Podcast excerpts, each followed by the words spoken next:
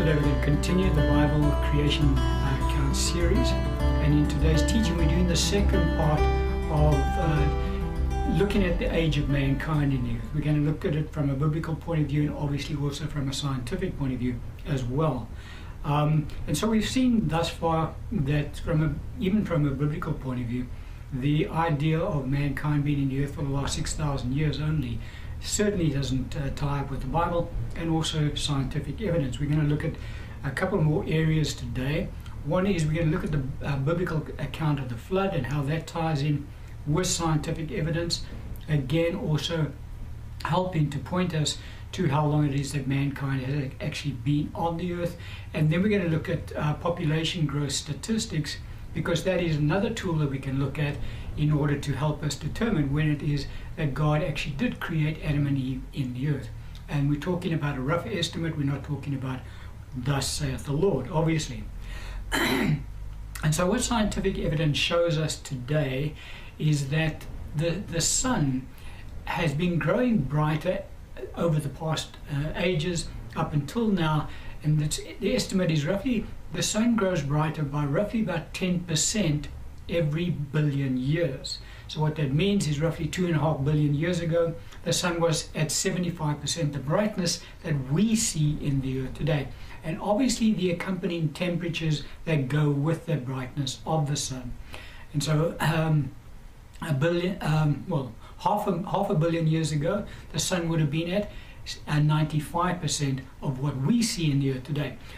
And so what that means is currently the 100% brightness that we see in the earth today, accompanied by that uh, accompanying temperatures that we experience in the earth, is all uh, very recently been, the earth has been recently exposed to that. And that actually ties in with scientific evidence because up to about 11,000 years ago, the temperatures on the earth was were not in the range that we experience now. It's only over the last 11,000 years that the current temperatures on the earth today have been relatively static. They've been going up and down slightly, but it stays within that uh, a certain range. Um, now that range was only um, reached 11,000 years ago. And that is when the sun reached its full 100% capacity that we experience in the earth today. Now, why is that important to us? Because the biblical account of the flood tells us very plainly that up until the flood, the earth experienced no rain. It was only at the time of the flood and after the flood, from there on out up until now, that the earth does experience rain. Why do we know that? Because God placed his rainbow in the clouds at the time of the flood, and he says that is his covenant with the earth, that he'll never destroy the earth with water ever again. And so it was only at the time of the flood and since then that the, the rainbow of God has been seen in the earth. And so we, that ties in very clearly with the scientific evidence that 11,000 years ago there was no rain prior to that. Because it's only since 11,000 years ago that the sun's uh, brightness is sufficient and the heat thereof is sufficient on the earth to cause uh, water to be evaporated from the surface of the earth, thus making water vapor, thus forming clouds, allowing rain to come into the earth, and also the rainbow that God has placed into the earth. And so the flood account took place 11,000 years ago because the, the temperatures that scientists have been able to uh, prove over the, the, the historical records show that that is when the Earth's temperatures remain static pretty much within the range that we experience today. Prior to that, the Earth's temperatures were not uh, hot enough in order to create water vapor, thus forming clouds and rain. No rain before that time. So the flood occurs in the Earth roughly 11,000 years ago. That obviously now discounts the 6,000 year account of Adam and Eve being created because the flood is pushed way back further than that. But don't forget also um, archaeologically speaking, uh, we don't see too much evidence of mankind prior to 11,000 years ago. We're going to have a look at that uh, in a lot more detail as we go into today's teaching. Well, a fair amount more detail, should I say. Now, with regards to the flood account having occurred 11,000 years ago, that also ties in with population growth stats because the current population on the earth is roughly 7.5 billion people.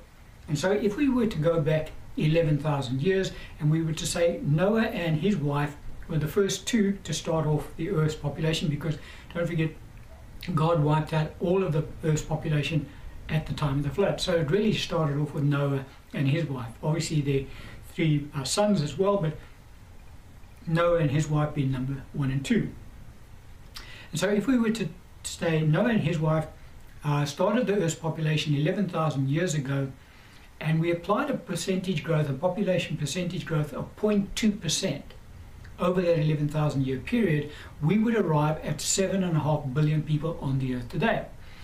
Now, the current Earth, Earth growth population stat is roughly 1%, but it's on a decline. So in a few years' time, it'll be at 0.9, dropping down to 0.8.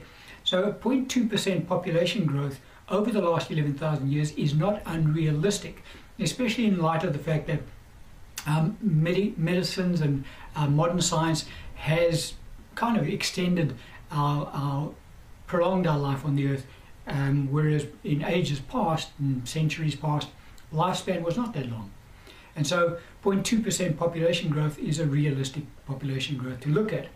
So 11,000 years ago, Noah and his wife, two people, today, seven and a half billion, it works out. The stat works out, it does balance out.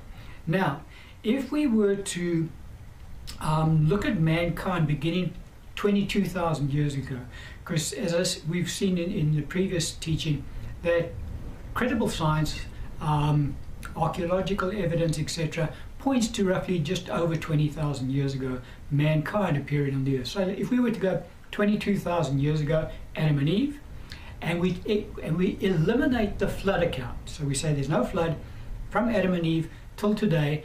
Um, mankind continued to populate the earth. And we applied the same 0.2% population growth rate.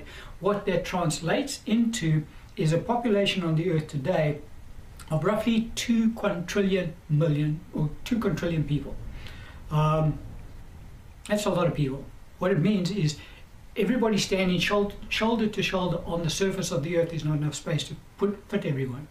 And so clearly there had to be a flood account in order to interrupt the population growth, but also to apply 0.2% right from Adam through to today at 22,000 years ago, it just takes the population growth stats completely out of the ballpark. And so there are those who would suggest that you know, mankind came on the earth roughly 40,000 years ago, talking about the scientific world talks around that, that way now. And there are also some biblical scholars that follow along that path as well. We'll do the 100,000 uh, 100, mark uh, now as well. But in order to accommodate a 7.5 billion population in the earth today, and say that mankind originated roughly 40,000 years ago, what they have to do in order to get that to that point they have to ap apply a population growth stat of 0.055%. Now, which, that is exceptionally low. To uh, give you an idea how low that population growth is, for the first 10,000 years of the 40,000 year period, there could only be one person added to the population every two years. For a full 10,000 years, one person added every, every second year. So, you know, it's pretty absurd to think that that is the, what the population growth was over 40,000 years. Now you take the, the, the number all the way back to 100,000 years because there are a lot of scientists out there, some biblical scholars, kind of weird, but they also concur with the, scientific uh, community that mankind came in the earth 100,000 years ago. Some are trying to get it back further than that. Um, in order for that 100,000 year mark to be met, um, with today's 7.5 billion, well, then the population growth stat has to drop to 0.022%. So, what does that translate out to? It's very low.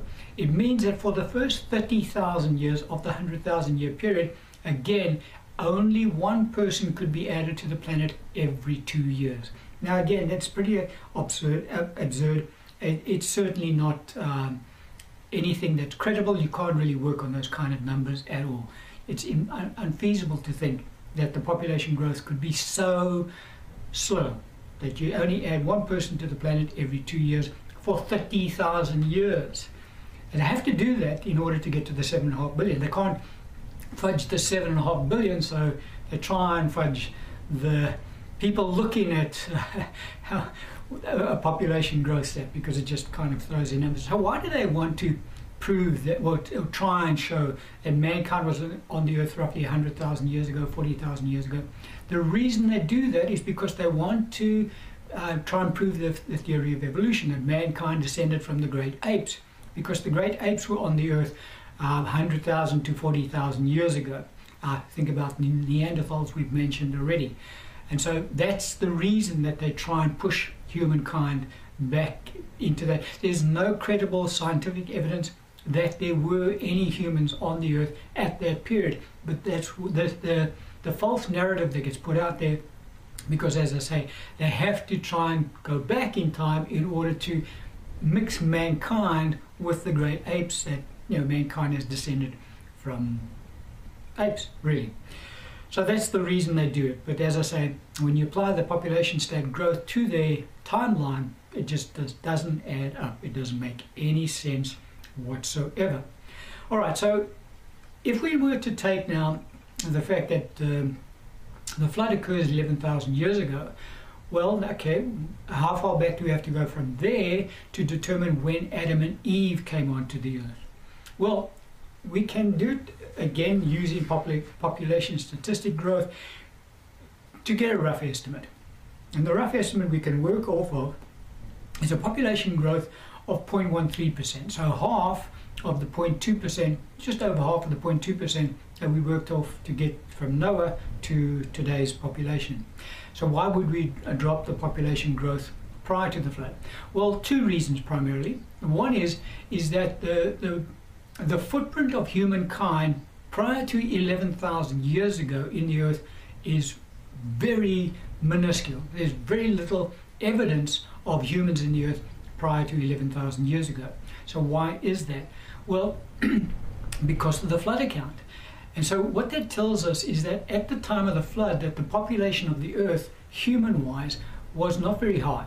Was probably about a million people, not much more than that, because there's so little evidence of human life in the earth prior to the 11,000 year mark, archaeologically speaking. So, if we say roughly about a million people on the earth at the time of the flood, and we look at a, a population growth state of 0.13%, that takes us back in time 10,000 years prior to the flood for Adam and Eve coming into the earth. And so when Adam and Eve came into the earth from their uh, arrival on the planet until the flood, that is a, a, a time lapse of 10,000 years and 11, uh, sorry, 1 million people would have been living on the earth at that time. So it, it kind of ties in, and that then takes us back to the 20,000, 21,000 uh, year mark, which, as I say, there's a lot of credible science out there that shows that mankind was on the earth from about just above 21,000 years ago. 20, 21,000, 22,000 years, within that ballpark figure. And so we can see from the, the, the flood account, um, population growth stats, the rain on the earth because of the, the, the heat of the sun, the, the, the static earth temperatures over the last 11,000 years, all of that kind of points to the fact that mankind first appeared on the earth roughly about 21,000 years ago. We're not saying, thus saith the Lord, we're just saying that's what we can work out from biblical um, accounts, kind of, and also what science is telling us, and marrying the two. And also, as I say, population statistics, um, stats don't lie, as they say. Uh, and that brings us now to the close of God's creation account, which is in Genesis 2 2. Scripture says, And on the seventh day, God ended his work which he had done, and he rested on the seventh day from all his work which he had done. And so, once day six was complete, that was it. God hasn't created anything else anymore. There's no more physical creation of God that's taken place in the earth. No more species have come about. Uh, God still forms in the womb, but he doesn't create from nothing. And so all of God's creation ended on day six. And that brings us to the end of this section. In the next section, we're going to have a look at the flood account in a bit more detail because it's a very important uh, event on the timeline of history um, in, in mankind's history, in the Bible, and we would obviously need to know a, a, a bit more about that particular incident. But we're going to end the teaching on that point.